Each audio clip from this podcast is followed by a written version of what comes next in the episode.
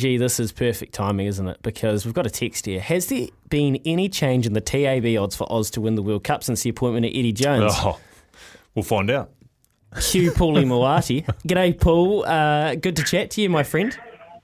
Yes, it's been a while, Louis. It has, mate. And um, gee whiz, we've been given an absolute rip snorter of a topic to start the year, haven't we? Um, Eddie Jones. What are the punters saying? Are they just flocking to Australia? um, uh, in a word, no. uh, I'm just having a look at the outright market as we speak. Um, and uh, France still the favourites there at three dollars and fifty cents. The All Blacks at three seventy five.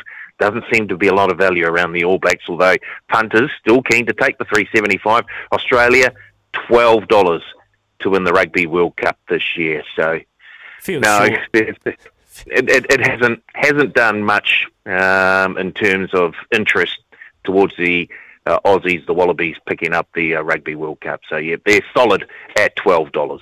Mm, okay, Paul. Well, that's that. Uh, that's that question answered.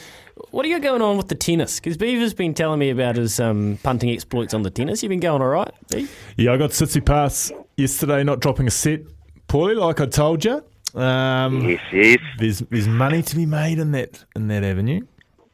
Yeah, well, um, don't forget we've got a bonus back promotion on all the men's and women's singles matches at the uh, Aussie Open.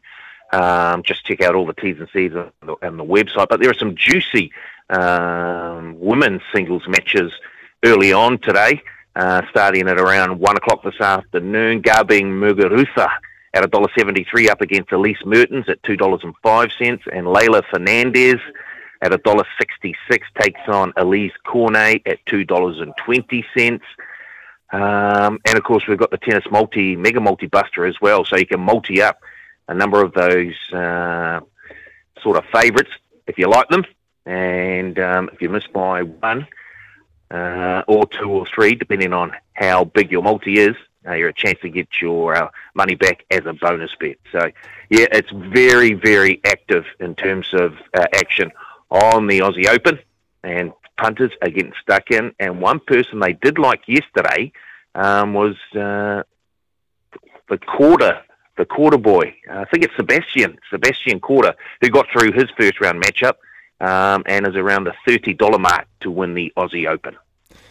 I tell you what, people, I've just spotted one that I reckon's potentially overs. I know he's playing the fifth seed here, but Dominic Thiem. He is at three fifty five today. I think there's a bit of value there, Paulie. It's uh, Back from a bit of an injury layoff. yes, I think that might be a little bit too juicy to ignore. Very, very good. It's one that punters have actually had a little stab at. Of the outsiders that are uh, starting early uh, this afternoon, he has been one of the best back on that team at 355 un- up against Andre Rublev at $1.28. And I heard uh, Louis talking about the Karaka Millions uh, earlier on this morning. Doesn't and sound like I can tell, I can tell you that uh, Tokyo Tycoon um, was at a top quote of twelve dollars um, uh, late last year. So Tokyo Tycoon, who is now the favourite in the two-year-old, the Karaka Million two-year-old, uh, was out at twelve dollars and has been very well backed. Is the best backed in that uh, two-year-old race in the three-year-old classic.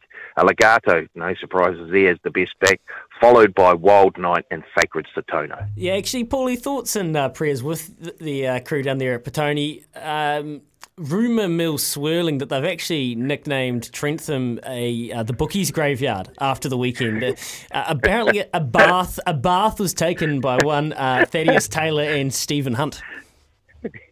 Yeah, they haven't turned up to work today, so they, they, they're just needing a wee bit of time to recover from that, and they'll be hoping to uh, get a wee bit back this uh, what this weekend with Oh. the uh, Karaka Million at Pukekohe. Well, just the the lega- I'd just be wary of the boys get paid, lads. I'd be wary because the Legato Wild Knight Quinella it won't pay a lot, But when you've got a war chest of probably about, about a million dollars by that stage, I'd just be weary, Paulie.